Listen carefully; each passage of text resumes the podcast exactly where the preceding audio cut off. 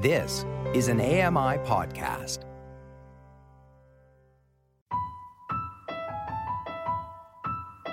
That is one good thing about this world. There are always sure to be more springs.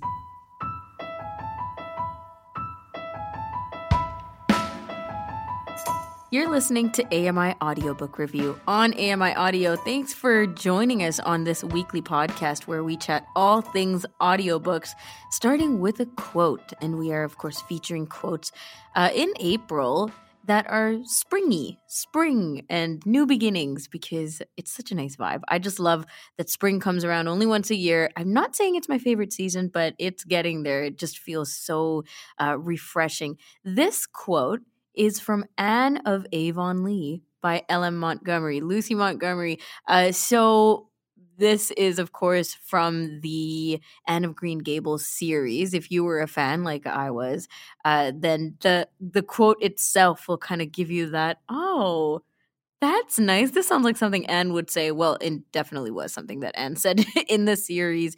Uh, Nisreen, coming over to you, did you ever read the Anne of Green Gables series or were you ever into it? Because it, it was trending regardless of whether you read it or not. I haven't. I haven't gotten the chance to, but I'm curious. I mean, Anne of Green Gables, of course, Canadian staple, right? PEI based, uh, and just the I think it's more the energy that Anne brings to us uh, when you're flipping through Anne of Green Gables books or hearing it like the story that it is. It is you feel like you're going back to childhood. Um, the descriptions, the places, the the small town feel, the transitions and transformations that you get to go through with Anne herself, and with an E. I think it's just something to marvel uh, because even if you've read it, I don't I would just say the first book is my favorite because that's the book that takes you to the beginning. The beginning of Anne, the beginning of um, having the family, going through school, and her personality comes out mm. in the first book. And then after that, you just you you get attached or you don't. But I got attached. Um, but it is something to explore for sure. I know there was the TV shows, and now there's the legit like real life Anne on CBC yeah. and net, uh, Netflix. So you get to explore it in all these different ways. But the imagination of the books is um, uncomparable to anything else out there. So big shout out to Lucy Montgomery. So Moving on, let's look at the CELA homepage right now. We like to check out the feature titles, uh, three of them at the very top. The first one is Daughters of the Deer by Danielle Daniel. This is a historical fiction, and we checked it out last week on the podcast. The next one is Run Towards the Danger by Sarah Polley. Family and relationship category, this one. And the third one in featured is Moon Witch Spider King by Marlon James, and this is a fantasy title. All right, Nisreen, you have what's trending. So, what's going on in the book, uh, the audiobook world? So, I have two things to mention, starting off with audiobooks.com releasing this week's hottest releases. So, I want to I want to list down 5, the top 5 books. So, we start off with The Sea of Tranquility by Emily St. John Mandel. The Candy House by Jennifer Egan, Lessons in Chemistry by Bonnie Garmus, again, Rachel by Marianne Keyes. And the last one I'll mention is Idiots, Marriage, Money, Milk, and Mistakes by Laura Clery. The second thing I want to mention is audiobooks.com also tweeted out about their spring sales, $7 or less. And the sale starts now and is until April 17 there is a great selection here. So there's Pieces of Her by Karin Slaughter. Own the Day, Own Your Life, Optimized Practices for Waking, Working, Learning, Eating, Training, Playing, Sleeping, and Sex by Aubrey Marcus. And next we have You Don't Know Me by Sarah Foster. And finally, Nowhere to Run by CJ Box. And if you want to know the rest, uh, there's there's so much to look into the sale. Again, seven dollars or less. That's great prices here on audiobooks.com. Check that out. Ramya, I would like to know mm-hmm. how much are you willing to spend on audiobooks or books in general? Okay, so um you may or may not already know that I'm an Audible member. Big surprise. Uh, so I do spend the monthly membership cost on Audible. Now, I am quite stubborn and I still haven't moved to audible.ca. This is a, bit of a side note tangent. Um, I'm still with audiobooks or audiobooks, audible.com and not wanting to move over to the .ca platform. I don't know what it is at this point that I'm holding on to. I think both platforms are quite similar. Um, but anyway, so I'm willing to put in that monthly. Now, whenever there's sale prices like this, I think of our friend Ryan Hui, who joined us a while ago, uh, because he is a big sale guy. Like whenever there's sales, uh, he is so vocal about spending that extra. Me, not so much. I wait for the two for one credits on Audible, where where they give members me. the opportunity. yeah, yeah, exactly. I'm like, I'm already paying for the one credit, so you know. But I also double up on audiobooks by signing up for uh, the accessible platforms like CELA uh, and the Toronto Public Library. So Mhm. wherever I can get my audiobooks, I I do and I will. But there is the odd time where I would listen to a narrator from the library or from CELA, so where you get the the books for free, and then think I'm gonna spend my credit, my Audible credit on this book because I love the production or I love the sample with the narrator that uh, Audible used, or I just love the uh, the production value. You know, the clear, the crisp, the um, way to speed up. So if there is ever a choice of quality or something that's not um, available on something else that is for free, or the waiting list is long on the Toronto Public Library and it's not available on CELA, then yes, I'll spend the extra money. But it, I'm privileged to say that right now we have our choices, Nisreen. So we don't exactly have to spend the money or exactly have to uh, wait t- two months for an audiobook that you want to read right now. You do have the choices, which is nice. Yeah, yeah. And I love how you thought it through. You thought it all the way through. I uh I I thought about it too and I was just wondering I like the sales so much. I'm the type of person that likes sales, and especially when it comes to books where Shopping for me. I just I just think yeah, I know. I just think about, you know, I'm only going to read it once or listen to it once. Like I, there's Mm. it's very a, there's a slim chance that I'm gonna go back to this book. Very slim chance. So I'm thinking, how much am I willing to spend on a one time read? And Yeah. I'm thinking I wouldn't spend over fifteen dollars or so, or like okay, that's I'm like the just seeing membership fee. the twenties. Yeah, exactly. And I would Right. pay the membership fee. No more than that. okay. I mean, unless it's an amazing audiobook, I don't see myself paying more than that. I'm just the stubborn type where I'm like, I'm just gonna read it once. What what do I need uh, Yeah. to spend this much on an audiobook? And ownership is very different when you're when you're not purchasing hardcovers and soft covers and actual physical copies of books, right? Like we're paying for memberships and we own we have the book in our library. That's what we paid Mhm. for, but it's not the same as owning your copy of a book physically. Mm. So definitely like when you're borrowing from CELA, borrowing from libraries, uh, borrowing from NELS, you're borrowing. You're giving that book back. So that's great that we have the access for it. But if you want to keep that book because you love Harry Potter so much and you want to read it over and over and over again, mm, yeah. That's you. That's Maybe you. you'll pay There's no one oh, else it's like just you, me? Emil. Oh, yeah. This is AMI Audiobook Review, where we love discussing audiobooks. I'm your host, Ramya Amuddin. I'm also here joined by Nisreen Abdel Majid, and we'll get to our special guest in a bit. But let's start with a pause or play. Um, this is a book that is from the CELA Library homepage, one of their featured titles at the moment.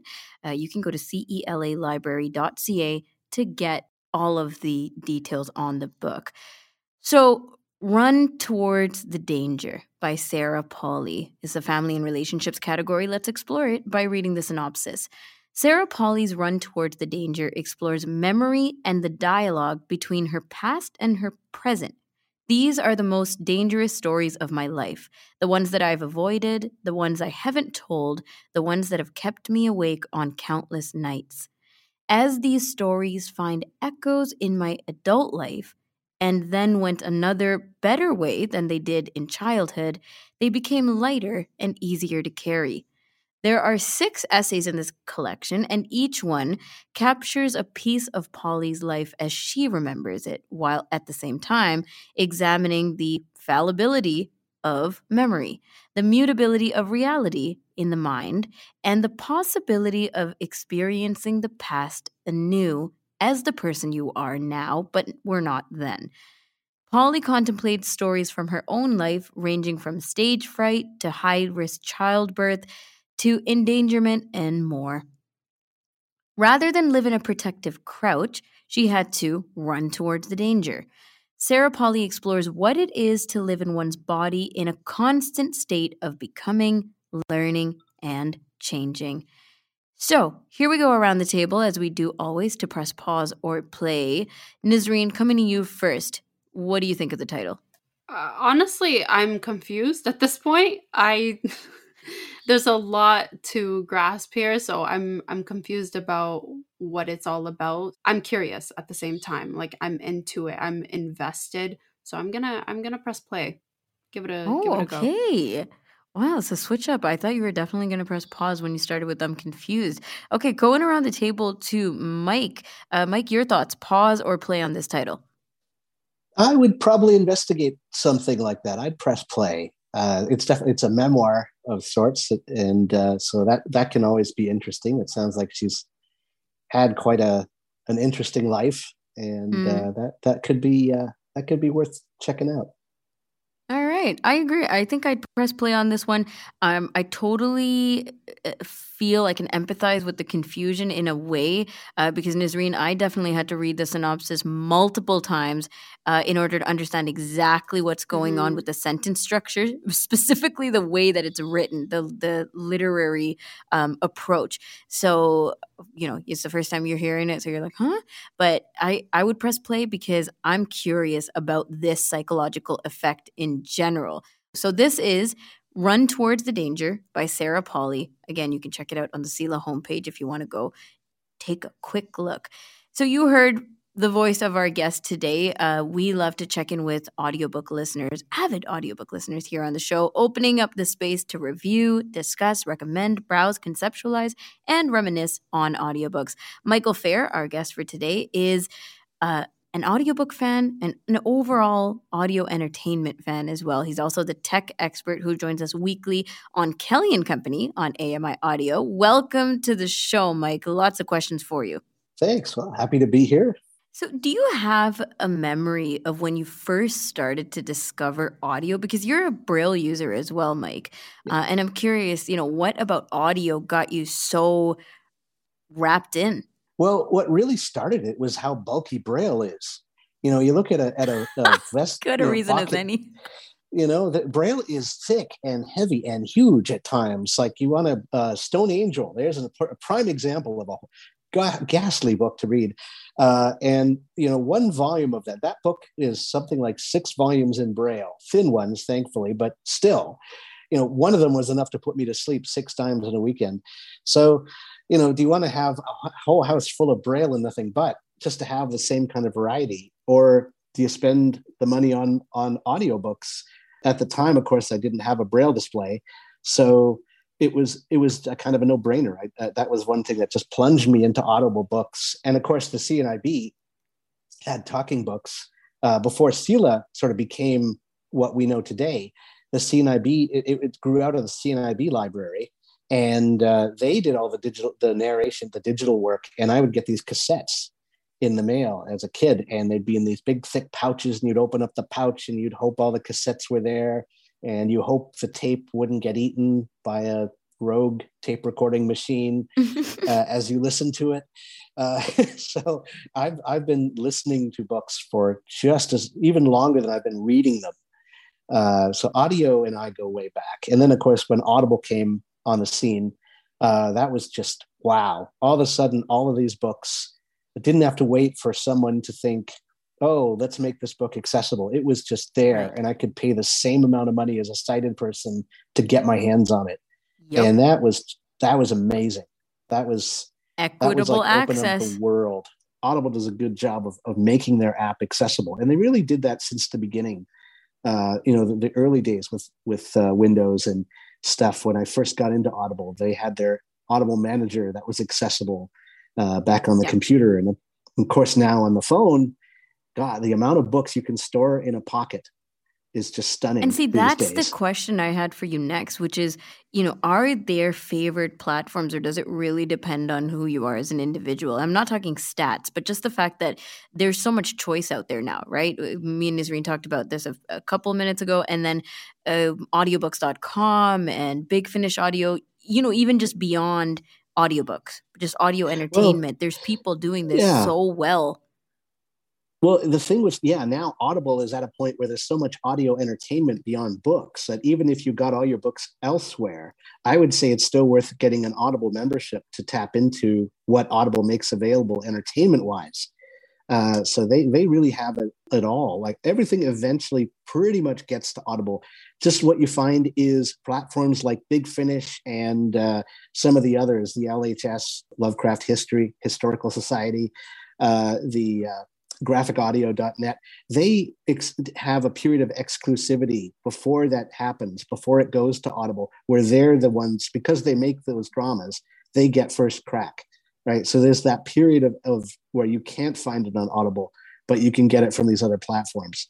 So if you're patient, you can wait, uh, and eventually all will come to Audible, and you can just get, you know, use your credits on them. Uh, right. But then One stop you can shop. use your credit yeah it, it can be. Once and that can be kind of advantageous for you know people less technically skilled. Uh, you know you only have to learn one place and such. There are advantages uh, but i would i would just assume browse around and take advantage of all the different places. Do you have a prediction of what might be the next big audio trend. So I'm talking about things like, you know, when full cast audio production became a thing where you had multiple narrators, or this whole thing right now where um, celebrities are narrating their own memoirs and uh, authors are um, narrating their own audiobooks, that kind of thing. Do you feel like there's something else in the works that is becoming something? Uh, I, I'm not really sure. Certainly, there's more. You've got uh, Audible kind of monopolizing this market and pulling everything there. So yep. you know that that kind of domination, it's going to take something pretty spectacular to undo that. And I don't know what's left. I mean, we have 3D audio where you have uh, things like uh, Impact Winter and other dramas that I've covered in full 3D sound uh, that totally immerses you. You have st- old older school kind of audio dramas that go way back to the 30s uh, you know same kind of techniques much better sound right? So that is is present. Uh, basically uh, you've got full length books that graphic audio does and they basically take a whole book and give you all the words. You don't miss out on any of the words because it's all narrated. Right. and then they add in performance like in movie music and everything else. So you get the full like if you ever wondered what a, a book would sound like dramatized fully, that's where you go to find out. So I'm not really sure what's left to do. It, it, you know, there's always room for improvement in technique, and I think we'll certainly see that. But I don't know what's left to explore, other than, of course, higher quality sound. Like you might, there might be, for example, Dolby Atmos. Uh, perhaps that will happen uh, more than it already. You already sort of have surround sound in in some things, but maybe it'll spread more as data storage costs and everything else go down, production mm-hmm. techniques advance so that it's less costly to add uh, sound effects of that caliber. Uh, that could happen. Yeah, because there's there's so many different elements, right? It's not just the production; it's also the technological value of certain things and the user base that's going to be taking part in this type of entertainment and how that's growing. And then there's the marketing aspect, and then there's the uh, the copyright and what you have access to uh, as Audible or whoever else, like a uh, you know X platform. Um, but that's really interesting, Mike. It's nice to talk to you on that level of technology as well when it comes to audio entertainment. So I want to move on to recommendations um, because you're going through. I don't know. Would you call it a phase right now, or but just in general, you love these short stories, st- short, short, stories. stories. Yes. Oh. Boy, you got your barking backwards and then I know what just happened. um, rewind, yeah, short yeah. stories. yeah.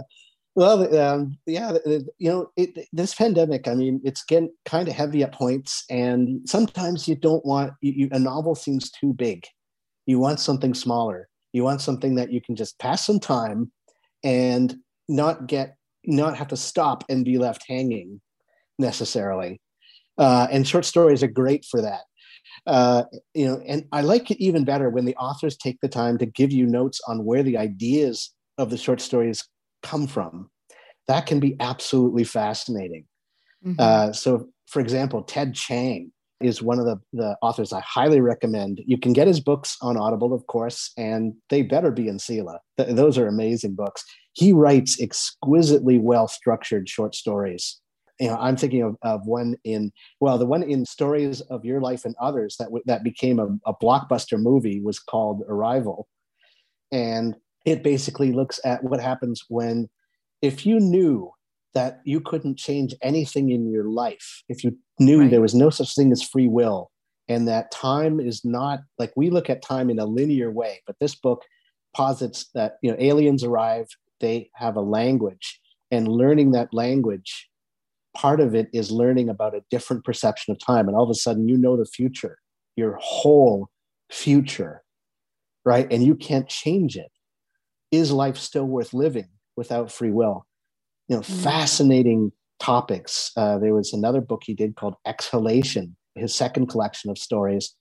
Another fascinating book. He did a story in that one about basically the uh, African tribe that suddenly is faced with the introduction of writing. Missionaries come to stay with them and they have this thing called writing. And what is it? What does it do? How does it affect how you think? right? Because their tradition was oral. They did everything audibly, right? Passed down stories from generation to generation it was all mm-hmm. done audibly. So what happens when things get fixed in writing and your words get fixed and ideas get written down? What does that do? And then juxtapose that with a future with a father and daughter in a relationship. And he is coming to terms with a new technology called Remem that basically records your every waking moment of life and all your experiences. And you can look back at any time in the future and go, oh, that's what really happened, right? So there's none of these arguments oh about, oh my well, gosh. you said this, right? You said that, and you said Black this, that's why I did this. Yeah, you can look back and find out who said what for real. And, and there's no arguing because there's, multi, there's usually a lot of recordings from a lot of different, if there are anyone around, then, you know, it's their recording too, right? So you always have verification right? So what do you do? What does that do to relationships? What does that do to your conception of yourself in memory if you cannot forget right? So Another is all his writing themed around this kind of thing like uh, the philosophical it, dystopian the, the it's the implicate and it's not always uh, dystopian i would say but it's it's how how these technologies might affect us what thinking might they open like if you right uh, can communicate with a self in another universe, in a parallel universe, but only for so long before that communication runs out. What do you ask wow. your parallel self? What do you do? What about choices? Because every time you make a choice, you, your parallel self might make another choice. It's a similar universe, but it's not exactly like our universe, right? So, what differences, mm-hmm. what small differences might change history? Yeah, and it's not exactly fantasy. It's like you can get there from where we are now. Yeah, it, exactly. The, the type of writing. That's what he excels at. Robert J. Sawyer mm. is another case in point. He does. He's got his three, his full collections of short story in three books. Uh, Space, Earth, and Time are the three volumes, and you can get them on Kindle very cheaply, and they they should be on Audible and other places as well. And there is complete repertoire of short stories that he's written he does really sort of optimistic science fiction. So mm-hmm.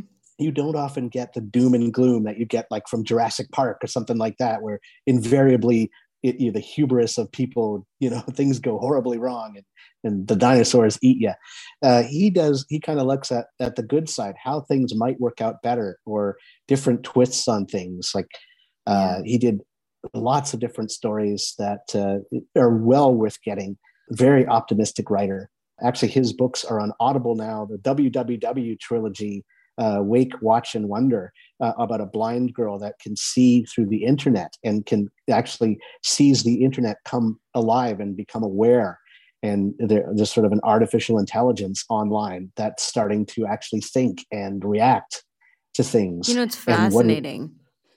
I mean, yeah. I, I got to say, uh, we we have to wrap in a second, but I just uh, wanted to say that there is so many elements of fantasy that I used to just kind of ignore, or it would, you know, bypass my consciousness because I'm like, if it's fantasy, I don't think I'd be into it. But these kind of, you know, hybrid models of uh, bringing in a fantasy, but taking our realities and saying, but what if you could intertwine these and then make a new reality out of all that uh, is just a fascinating thing to think about. Mike, thanks for the recommendations. This is awesome. We have to get you back on to to keep talking short stories. Oh yes, there's there's lots more where that came from. Uh, Starless Sea by Erin Morgenstern. I'm right in the middle of that right now. It's, it's, a novel that that is uh, built on stories and fascinating. Exactly.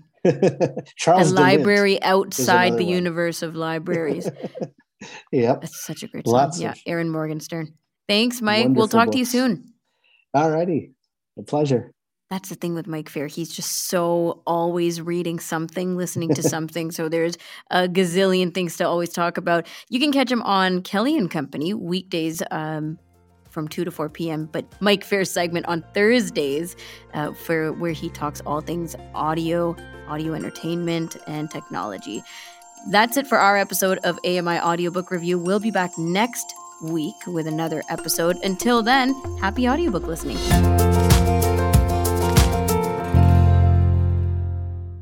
This was an AMI podcast. For more accessible media, visit ami.ca. Hi, I'm Stephen Scott. Join me every day for Double Tap. It's a show where we occasionally talk about technology for blind and partially sighted people. You'll find us wherever you get your podcasts.